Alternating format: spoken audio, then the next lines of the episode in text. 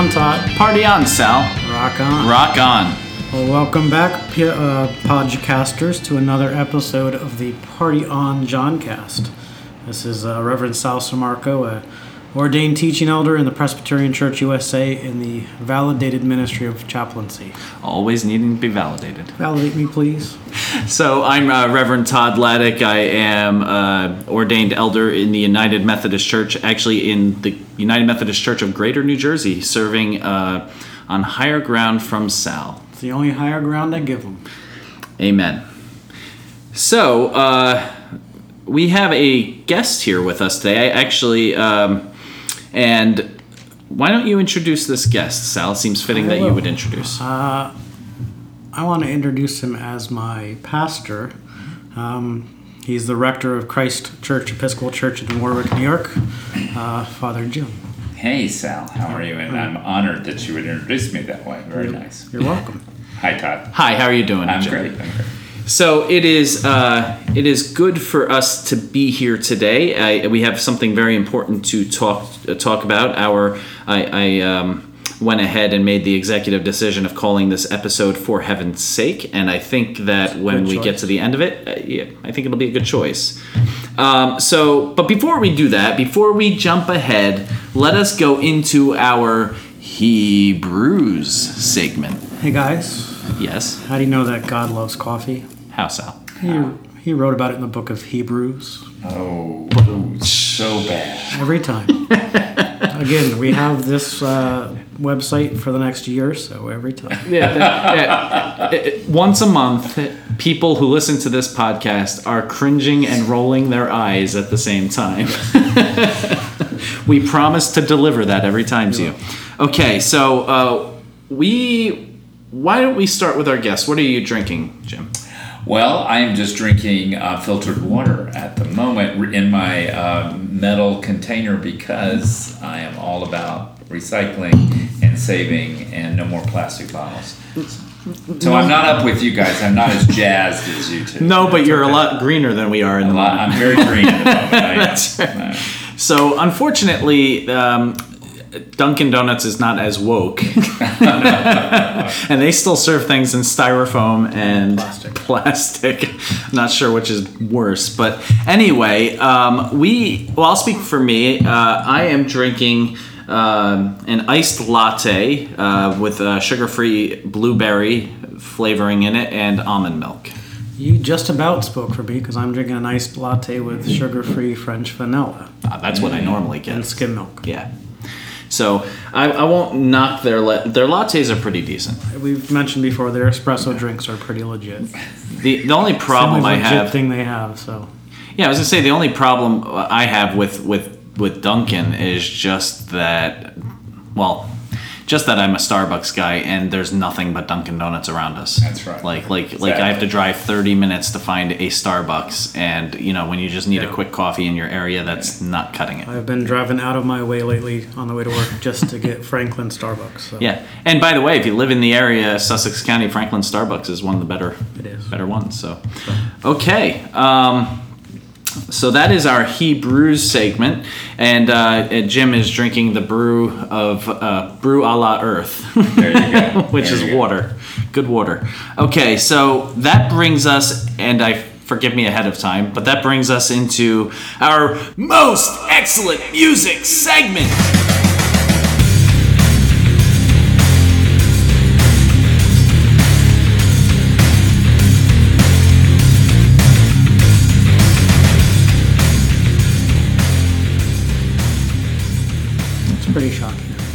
Every time.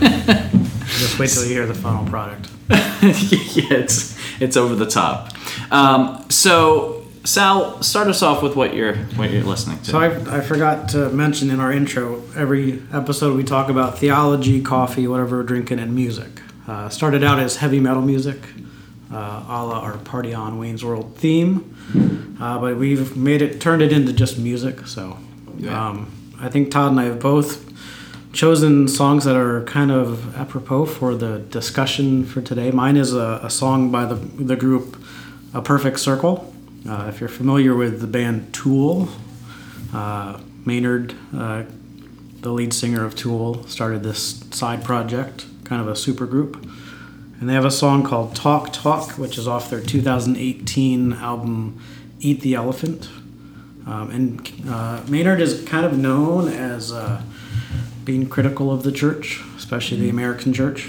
Um, and so this is a song that's actually critical of the church, but I think it kind of is appropriate because the theme is um, the theme of the song is well, you, you say that you follow Jesus, well, then why don't you act like it? Um, It's a novel idea. novel idea. Lyrics are uh, You're waiting on miracles, we're bleeding out. Thoughts and prayers, adorable. Like a cake in a crisis, we're bleeding out. Uh, while you deliberate, bodies accumulate.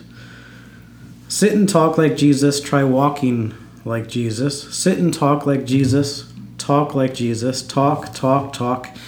Get the. Do you want to bleep this out later? Probably. Okay. We'll see. Get the out of my way. Uh, don't be the problem, be the solution. Uh, faith without works is, talk without works is, faith without works is dead, dead, dead. Uh, sit and talk like Jesus, try walking like Jesus, uh, try walking like Jesus, try braving the rain, try lifting the stone, try extending a hand, try walking your talk or get the out of my way. So. Pretty on point. It's Yeah, there. It's a Yeah. pretty legit critique of the American church, I think. I, I- the funny thing is, is, I was talking to Sal actually on the way. I was sitting at the Dunkin' Donuts, same Dunkin' Donuts Sal went to, and um, I was saying, you know, it would be nice if we actually had some Chris, Christian artists who would actually speak to this, so we could get a perspective that understands the church and what it ought to be, but also isn't afraid to vocalize the change that's needed. We got a lot of non-Christians who have no problem vocalizing that, but they do it in a in, not that I'm saying he did in this song, but they do it in a way that overgeneral overgeneralizes the whole church. Um, and and doesn't necessarily have the appreciation for church like you know somebody else might. Well, may I comment on that? Yeah, go I, I think so many are um, afraid to offend. Mm-hmm. Um, they're afraid that if they say something, they'll lose members Mm-hmm. in their church, um, or they'll alienate their fellow church members, or if it's a minister, um, they'll they'll lose somebody because um, they say we're not doing enough. Um, you know, that's a point I might talk about a little bit further on Sure. down the line. But I think that's sometimes in music you can say things that people won't say Oh yeah. straight to you, and so that that's great. Of course, you would have to make it uh, PG uh, Yeah. rated for us, but uh, Right, right, could- right. Could work. Yeah, we'll have to throw in the 80s censor beep. There you go. Bleep. Which we, we do. Um, so that brings me to uh, my artist is a dear fan of the church um, by the Probably name of. Marilyn Manson. Oh, So if you think Maynard's bad, we're uh, we're taking it up a notch from there. Uh, but actually, I, I knew that he he has an album uh, that came out right after Antichrist Superstar called Hollywood, and that album was in large part a response to the criticism he uh, was getting from media and other places about the violence in his songs and how that contributed to Columbine, Columbine which had happened right around that time. And so he wrote uh, a number of songs, Disposable Teens being one of them, uh, The Love Song, which is a song I'm going to talk about. He has other songs as well um, on this album that really address the the societal issues that we have and the ch- and the church as well. You know, these high and mighty moral people that are telling uh, kids don't listen to Marilyn Manson, but they're also supporting guns in the hands of, of kids. You know, and it's like you know, which is worse, my music or people going into a school and blowing everybody away. And so uh, Marilyn Manson has a really interesting way of wording things, and so uh, there's going to be some bleeps here too. But he wrote, um, uh, I got, so this is the love song, uh, and he wrote, I got a crush on a pretty pistol. Should I tell her that I feel this way? Father told us to be faithful. I got a crush on a pretty pistol. Should I tell her that I feel this way? I got love songs in my head that are killing us away. Do you do you love your guns? Yeah. God? Yeah. The government? Do you love your guns? Yeah. God? Yeah. The government? Yeah. I've got love songs in my head killing us away. I've got love songs in my head killing us away. And uh, then it goes on to say, She tells me I am a pretty bullet. I'm gonna be a star someday. Mother says that we should look away, but she tells me I'm a pretty bullet and imitation Christ. I've got love songs in my head, they're killing us away. And he goes on to uh, repeat that whole do you love your guns, God, government.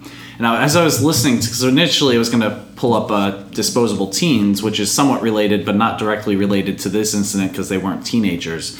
Um, but but then I heard this song and I'm like, oh, this even this even hits it harder. Um, this idea that we love our our um, we love our guns, we love our God, and we love our government, and how that all intermingles and becomes like the civic religion. We're not really worshiping, and he says that in Disposable Teens. I never hated the one true God, but the God of the people I hate. it's like that's that's kind of what he's addressing here, I think. So, uh, really powerful song. Um, Marilyn Manson may not be everybody's uh, uh, tea. We'll put links to. We'll link to all this. We'll link to all of it, but use your discretion if you don't like uh, certain You don't things. like Just- curse words. Look, I can't force you to click or not click anything. So um But you're listening to the cursing chaplain, so this is true. with it. This is true.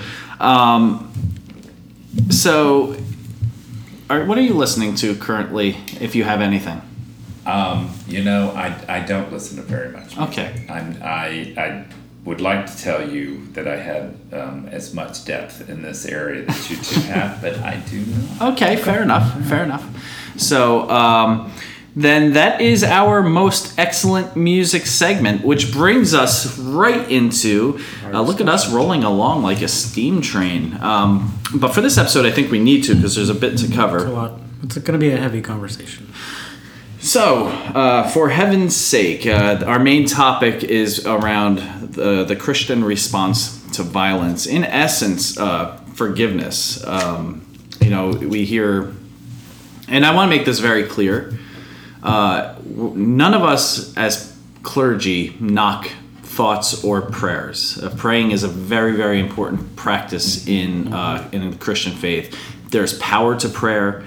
Uh, prayer does have the ability to heal, to change, to move mountains, but oftentimes in society we throw out thoughts and prayers as a way of It's become a being platitude. nice, but we're not really going to do anything about Right, it. right. It's a platitude. It's a point. Right. So so when we talk about thoughts and prayers, I know some people get get offended like, well, I do sincerely pray and I want this these things to change. We're not talking about you. We're talking about government officials or or leaders or people who just throw that out there without any real meaning or meat behind it uh, as a platitude. Um, with no intention of really changing, and how many times are we going to say thoughts and prayers before you know Action. before we take action, right?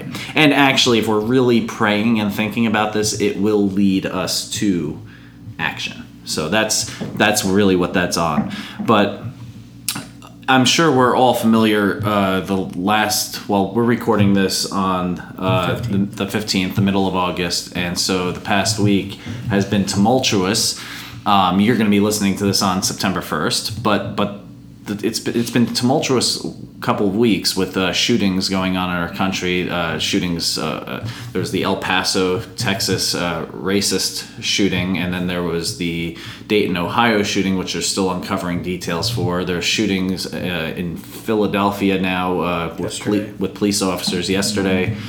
There's just in California, Gilroy. California. yeah. Yep. food festival in Gilroy. Yeah. So there's just like a, another explosion of pun intended, I guess, of, of shootings going on around our country.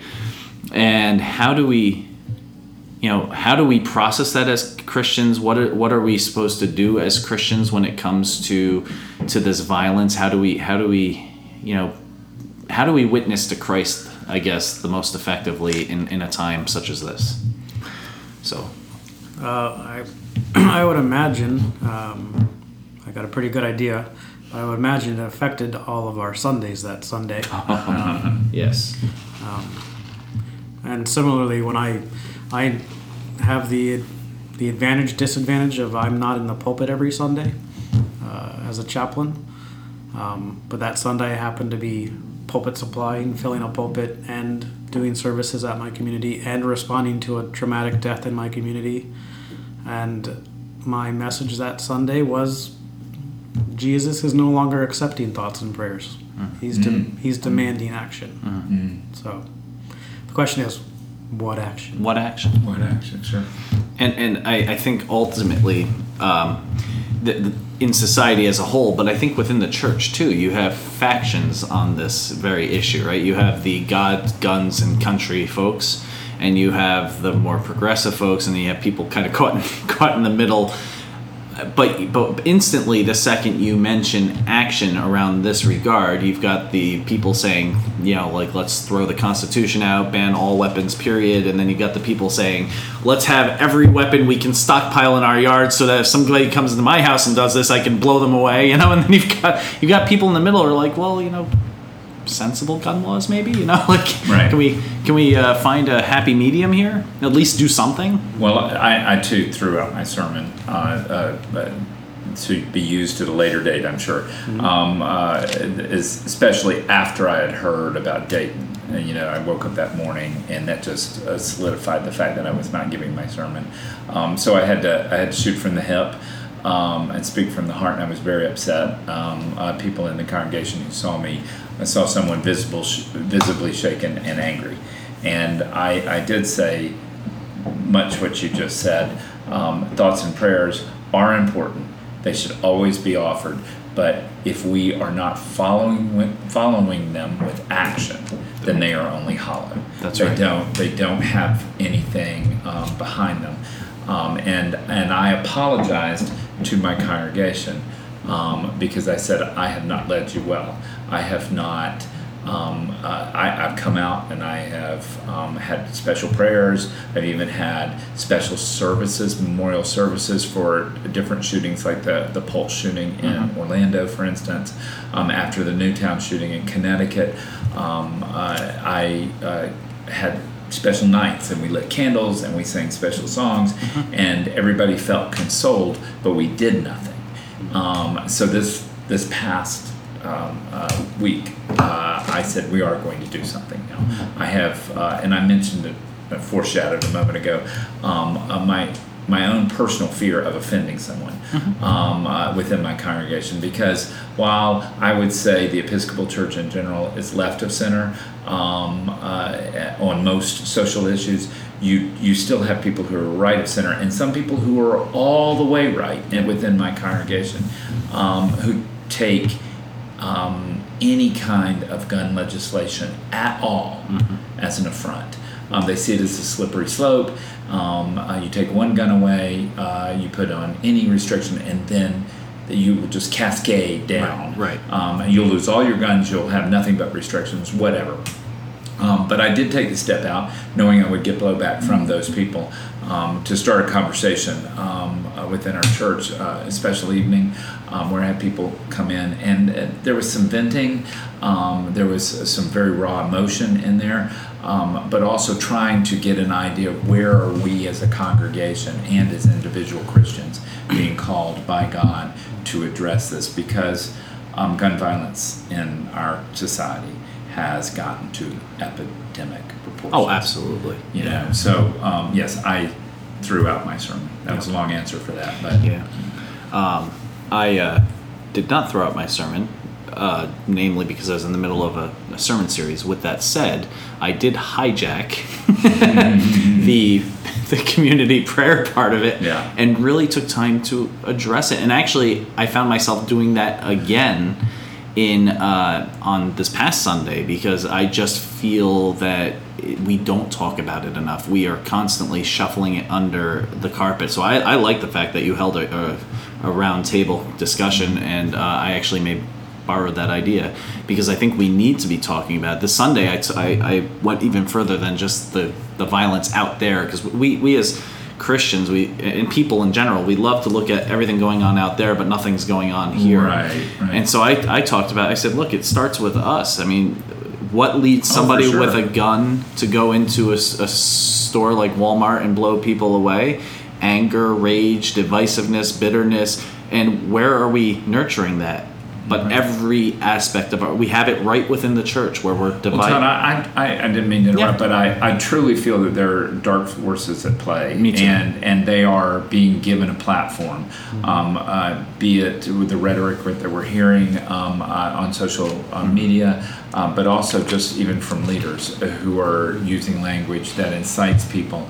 Yes. Um, and but I believe that the church needs to counter that. The church has a message of love, and um, sometimes people act as if that's too touchy feely or uh, you know airy fairy or whatever you want to say about it, and they don't want to actually use that word love. But Jesus is love, and Jesus, uh, the greatest sacrifice of all time for us because of God's love for us. And we, we have to communicate that message to people to counter these dark dark messages that are coming across that are angering people and they have easy access to these weapons that can kill a lot of people very quickly and um, so you see those two things going together so we have to be over here louder than we have ever been before it's wonderful that within our walls that we have this lovely message and the people there in the pews come inside to hear it and to be reminded of how much God loves them. But we just completely drop the ball if we don't go out those doors and say that. Amen. Absolutely. I Yeah. think uh, most of our listeners and you guys know two of my tattoos are based on hope. You know, uh, and I think that's what God is love.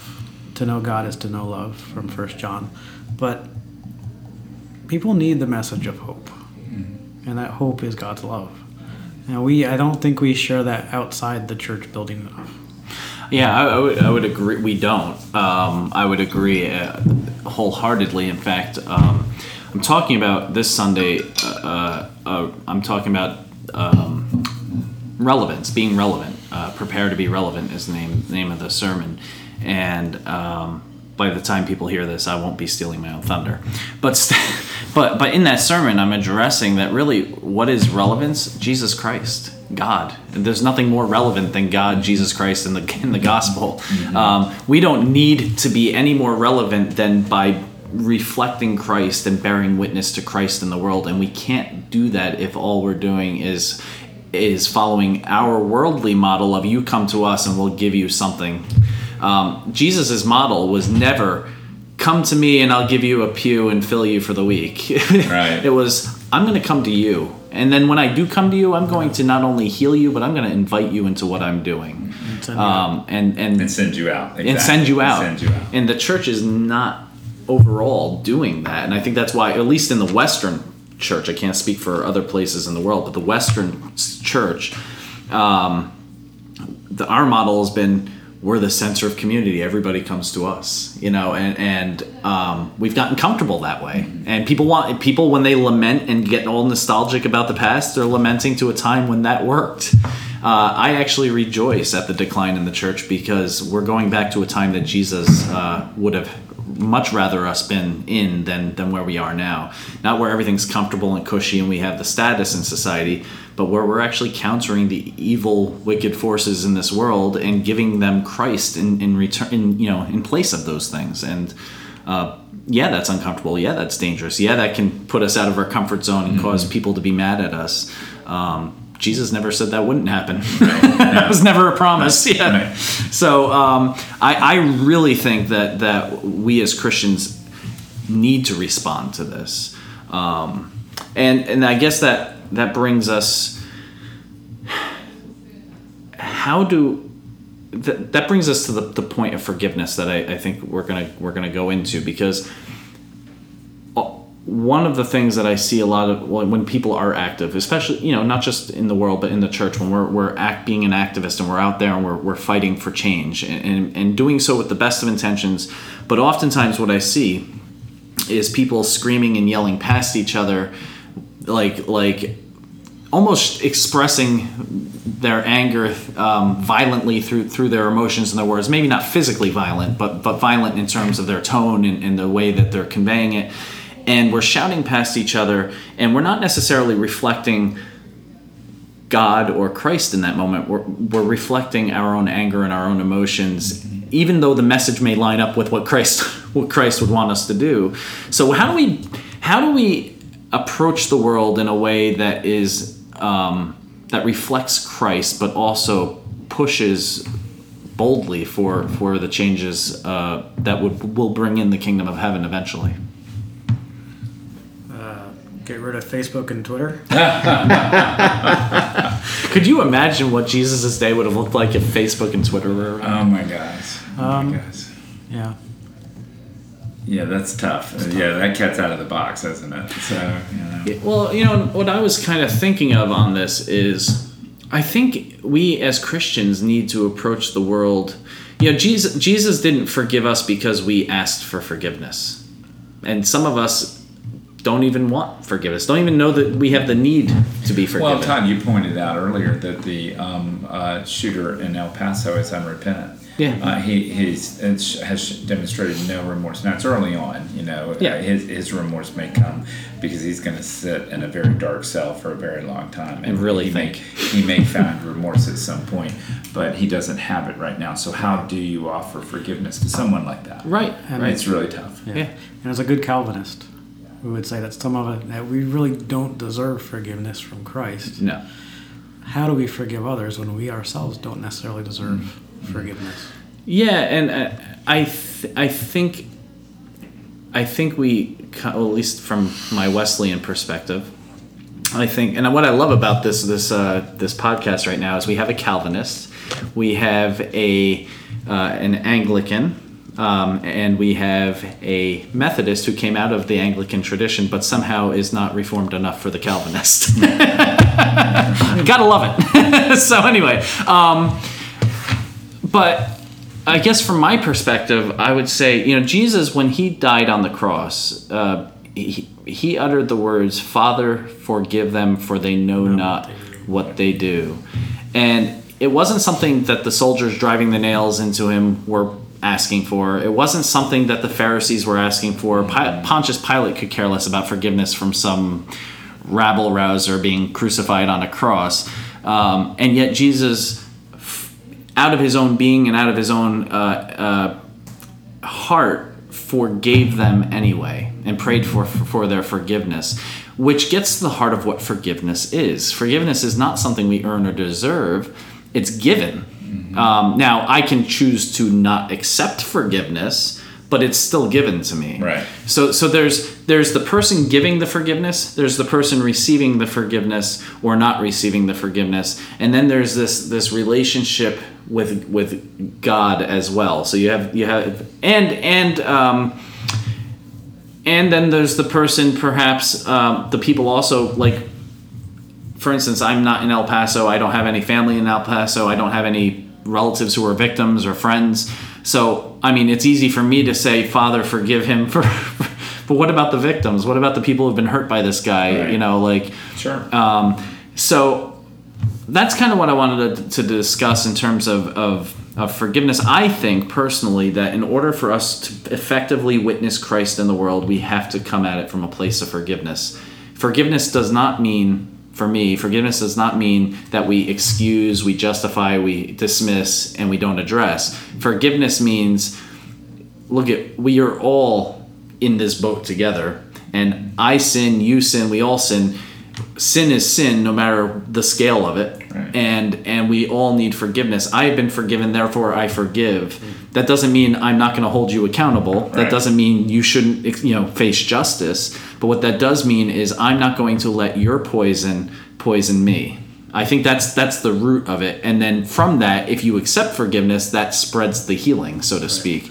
But I, I think if we if we don't start from that base of forgiveness, first having received forgiveness from God, and then having gone out, then going out into the world in a spirit of forgiveness, we're just going to be angry people shouting. That's that's what I think.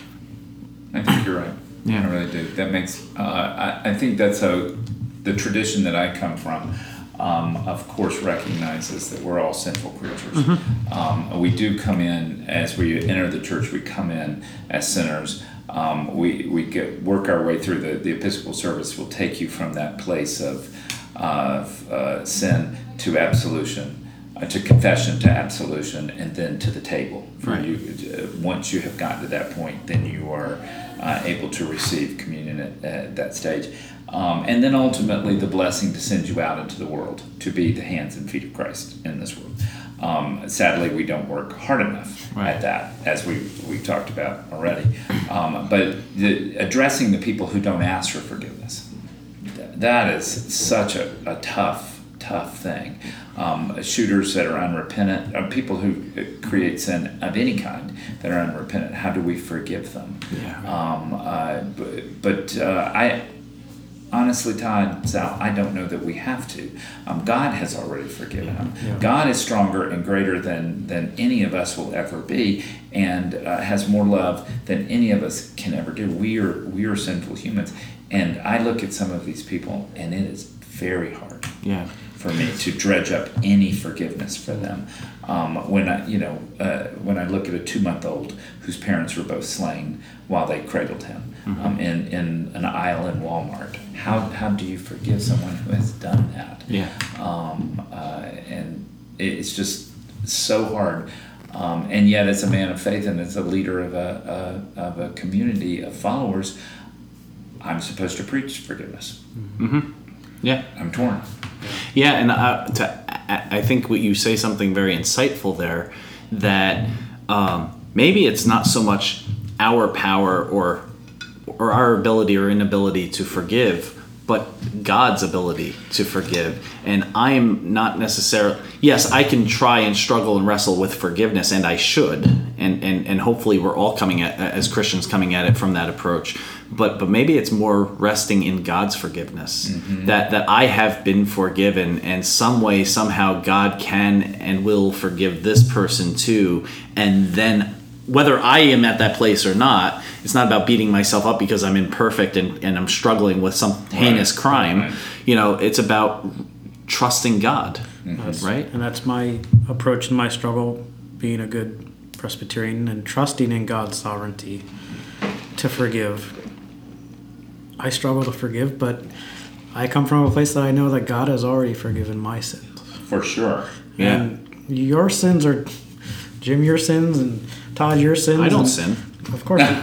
that that burden number one is too heavy for me to carry. Number two, it's not for me to carry. Yeah. Hence the need for forgiveness. I need to let go of that because that's not my thing to change. Right, right. Yeah. But I struggle with it. Agreed. Yeah. So I think right now we have um, a, f- a friend calling in, my friend Billy. Uh, we went to Drew Theological School together. Um, so at this time, I'd like to uh, well let us let us uh, bring Billy on and uh, talk to him. Billy, are Hey you there? guys. Hey guys, thanks for having me on. Oh, you're welcome. Glad to have you. Such a, such a light and happy topic. Uh, um, you know, just to really quick lead in, you know, my wife just said, "Hey, what are you listening to?" And I said, "You know, this podcast and you know, yada yada yada." And she said, "Well, what are you calling in about?" I said, "Oh, I'm going to call in about." Uh, you know the shooting and forgiveness, and she said, "Which one?" Yeah. Sadly. And I'm like, really? That's you, you know. I, I just wanted to kind of pose a question, and we've got this these three great theological minds. Uh, when you talk about hey. Forgiveness, I don't know we can justify that, but we'll take it. I'm, I'm looking for three. I'm looking for three. really interesting. You know, I mean, I could hear the indignation in your voice, and you know, when we're talking about thinking as a Christian about forgiving someone like this person in El Paso, I, I want to say two things. One, for me, what does forgiveness feel like? Now, obviously, I can't even relate to something this horrific, but you know, generally speaking, when when I think of forgiveness, even if someone who really hurt me, but when I forgive them, to me, when I can feel empathy for that person, I've forgiven them. Okay, I, I might not like what they did, but you know, I can feel empathy for them. That's kind of my kind of goal line of okay, you've forgiven that person. Where when I think of a guy like this, I can't imagine what could happen to him for me to feel any empathy. You know, and I know I'm I'm kind of being dark here, but you, you get where I'm coming from. Sure. sure. in terms of the forgiveness part, I don't know that it's necessarily bad to let go of anger and indignation. And Todd, I hear you, man. You, can't have people constantly screaming over each other and not being able to control it. But you know what? I'd rather have indignant, angry, unforgiving people of something like this that are yelling than just kind of, as we you started this whole thing, to sit back and well, we're just going to send prayers and thoughts. So can I pause? Actions what are needed. Can I pause? Absolutely. So can I pause you for one second? Well, I'm not going to actually. done, but sure, yeah. Yeah, you know, no, we'll let you we'll let you finish, but I'm not going to pa- literally pause you. But um, uh, yeah, no, I, I hear you on that. Uh, but I would, and and you and I, the, the uh, Billy, have had this conversation before. I would say that righteous indignation and anger is not mutually exclusive of forgiveness. I, I think you can be you can bear witness to the forgiveness of Christ and God and still be righteously angry and indignant and seeking justice. Um, and and I would say that when you get to the place of of unforgiveness, that leads us toward I don't know if it's necessarily in the same spot, but that can lead us toward um, toward hatred. And then we become no better than the person who went into the Walmart and started blowing people away because that was the exact place he was in, is a place of hatred and bitterness and uh, and so I, I don't think that the two need to be mutually exclusive. And i think in the church we oftentimes find ourselves in a place of conflating real justice real um, forgiveness with warm and fuzzy let's skip down the yellow brick road and pretend nothing happened. And i don't think that that is real love real justice or real forgiveness. Um, i think real forgiveness i can give forgiveness all day but the other end of forgiveness is someone has to accept it. And that means they have to acknowledge that they did something wrong to accept it. And that's where real reconciliation can take place. So i, I- think it's a complex topic but i don't think that the two things are mutually exclusive forgiveness be one-sided then? No, it can it can end up being one sided. Yes, it can be, but it's but true true forgiveness in its fullness is not one sided. Okay, uh, I, I'm I'm trying. I'm kind of going back to uh, what we were. You, you know what we kind of studied in schools a, a Sure, bit. Uh, you know, discussing the whole concept of, from a Korean standpoint, Han. To really gain forgiveness, a person needs to to, to reconcile with God, they need to atone to the person they've hurt. Correct. So even though I may, uh, or we may forgive that person in El Paso, how will he ever gain forgiveness if he doesn't atone or, or at, and at the very least, be sorry about it? Right, I mean, right. how, how does that work? Well, that's a tough one because on one hand, you know, God's forgiveness is is you know started on the cross, um, uh, so He's already gotten it. On one hand, on the other hand, He hasn't asked for it. So the fullness, when you're talking about fullness, I get that. I get that part. It, it's a it, it's an interactive thing, right? For, to have the full expression of forgiveness. Yeah. And, No, you don't think you oh, don't. no, see no, no, way? and and forgiveness leading to justice and God's justice doesn't always line up with our justice, our sense of justice, and God's justice starts on the cross. Right. Well, just because there's forgiveness doesn't mean there's not a reckoning. Right. Um, I, I, I, I'm very Southern, and I do believe in that word reckoning. And you know, I, I believe that that does indeed happen, whether forgiveness has been accepted or not. Um, uh, and I don't know what that's going to be. None of us know what that's going to be, but I believe it does come. Sure. There ha- Yeah. in order for God to be just, there needs to be a reckoning. Right. Um, so, so I would say, Billy, that it, you're right. Han is a, a real thing, and I think what the uh, uh, uh, Park was his last name, right? Who wrote it? Yes. hmm Um, uh, I think what um, Dr. Park is is talking about there is is the Korean concept of of forgiveness isn't. I think he was critiquing the the very shallow view of forgiveness of being I did something wrong, I pray to God, I'm forgiven, Meanwhile, the person I've hurt is out there still suffering, and that you know, it's great that I've received God's forgiveness, but what about them? Uh, where he's saying that the, the fullness of forgiveness, which is Han, the full the fullness of forgiveness is not just me receiving forgiveness from God, but out of receiving that forgiveness, I am then propelled to reconcile with the person I've hurt, if at all possible. And until that happens, the the, the full uh, healing nature of forgiveness it hasn't really taken effect. And so that sounds a lot like reconciliation. Yeah, yeah. It's it's you can't have you can't you can't you can't be a person truly see, repenting and truly seeking forgiveness and not want to right the wrong that you've done if it can be righted. Now there are some cases where you know, like for instance, somebody who's abused their child sexually.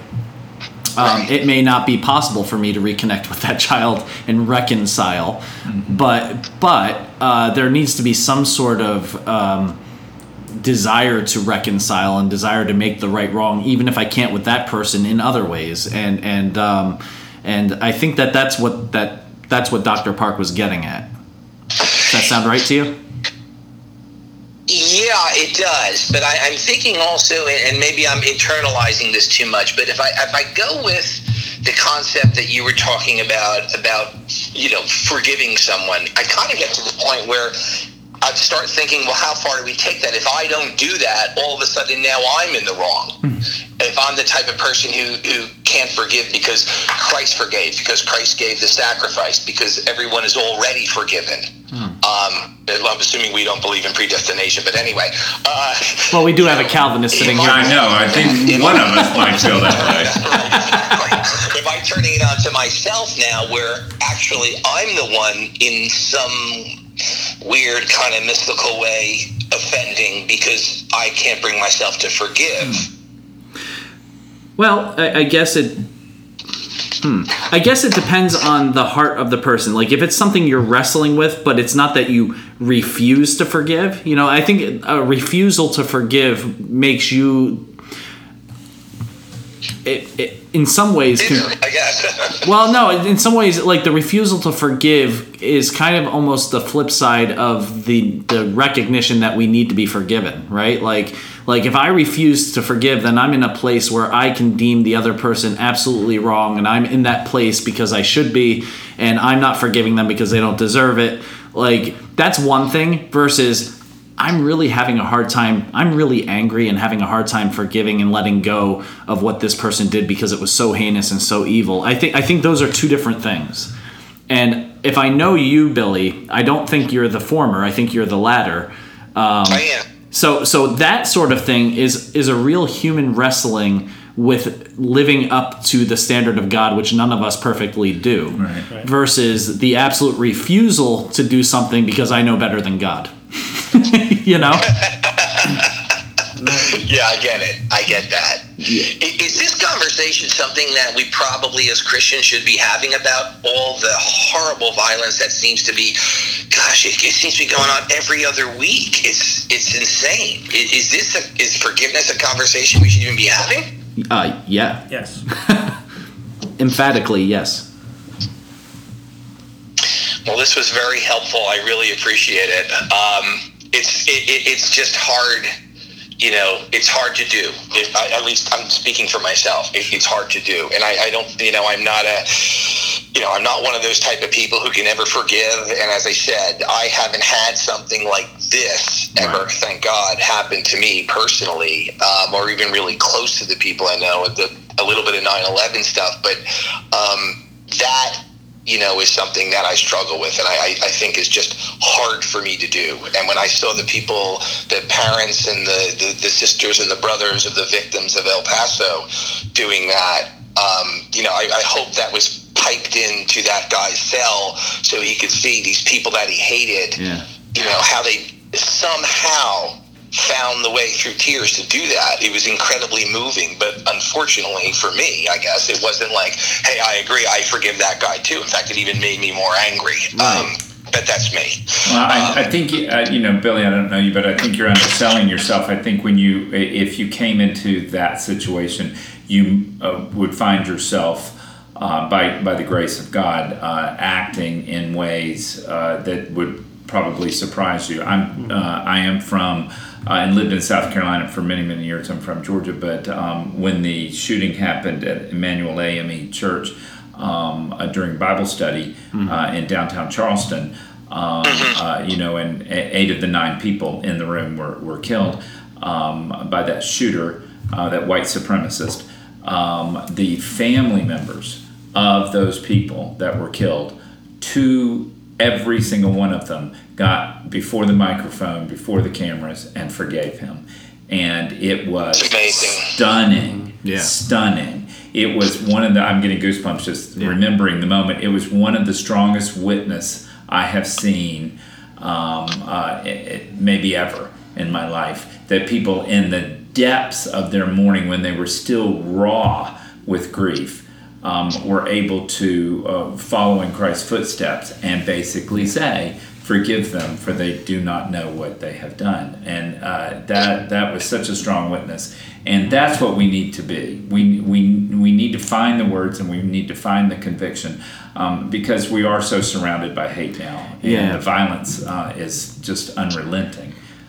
and the rhetoric that just and I don't want to get political here, but the rhetoric is just it just never seems to end. And it's it, you you just don't think it will get any worse and you don't think it can come from the mouths that it comes from and you're just uh, you're reeling every time you put on the damn television. Yes let's get rid of twitter and, and facebook but you can't escape the news. It's uh, unfortunately true.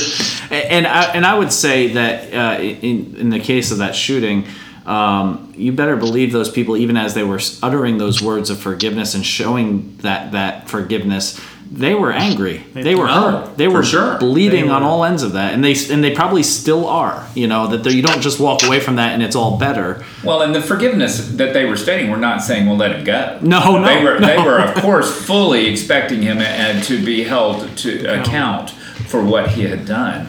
Um, Yeah. But still, as far as their souls were concerned, they weren't Yeah. going yeah they weren't going to be darkened by That this. was, and I, not uh, that for fear of sounding too Methodist, that was the power of the Holy Spirit. They were strangely warmed. That the, like when I, as a chaplain, there are these traumatic events that I enter, and I'm like, I have no words for these events. How am I, like God? How am I going to be helpful? And that's where I just have to trust that the Holy Spirit uh, will work through me and become, allow Christ to be shown.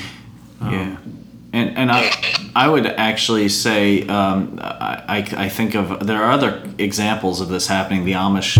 Uh, well i thought of that too in the Yeah. in the schoolhouse yeah yeah, in the community, uh, where where uh, well, obviously in that case the the man uh, died, so the, there was no justice that was going to come from that, uh, you know, in terms of any sort of penal punishment. But they chose not to hold the family and the the family of this man and anybody else accountable. They forgave him. They sh- they showed hospitality to the wife and, and children of this man who did this and. Um, I, I don't think that's anything any one of us, as Jim said, I don't think any one of us can fathom doing that. It, it happens by the grace of God. It comes out of our faith, and, and the grace of God just takes over. I don't think, humanly speaking, we could ever do that on our own. I think that that has to be God. That's right. That has to be God. So, um, hey, Billy, I, I want to. I want to thank you for calling in. No, I, I, I love the show, and I and I love the perspective that you guys have. Um, you know, because sometimes when you when, you know I don't like to do this, but if you get onto like a, a conversation board or a Facebook, it turns into either people absolutely agreeing with you or a fight. You know, there just Yep. uh, seems to be no middle ground. But you know, listen, this is all food for thought for me. You know, I'm 57, and I think like I always, I seem to never be able to get there, and so I'm always kind of trying to evolve.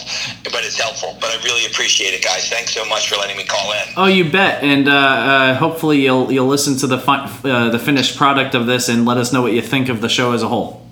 I always do. In fact, I'm yelling at the computer while you guys are talking. I can't hear you. sounds sounds good. All right, guys. All right, take take it easy, Billy. bye bye. All right, Thanks, bye. Billy. So um, that was that was enlightening. It was. It was a great conversation. conversation. Super. So uh, that is this is as on time as I think we've ever been. Uh, so we have to have uh, Jim on again. Oh, I would, I love that. You've kept Yeah, us I- to task. Well, no. the dad in the room kept you to task. That's right. There you go. Um, it- it's been a pleasure having you on, Thank Jim. you guys, both of and uh, and uh, Sal, I think we we have a. For heaven's sake, For heaven's sake. let us start living our faith out. I think the Johns would agree. I think that the Johns would agree, and I think there's a gong in there. Okay, so, um, so at this point, I guess um, for those of you who are our patrons, you know that there is a bonus segment coming. So uh, check that out. For those of you who are not, um, Become a patron. why aren't you a patron? so, exactly. so, uh, as always, uh, the things we referenced uh, will be linked to the episode notes, uh, and we will, uh, of course, invite you to tune in next time uh, when we go to episode 17. I cannot believe we're going into October now. Oh my goodness. So, uh, yeah. Uh, so, until next time, friends, party on. Be excellent to each other and don't be a jerk. Or else the black belt chaplain will come after you. That's right. That's all right. God bless, guys.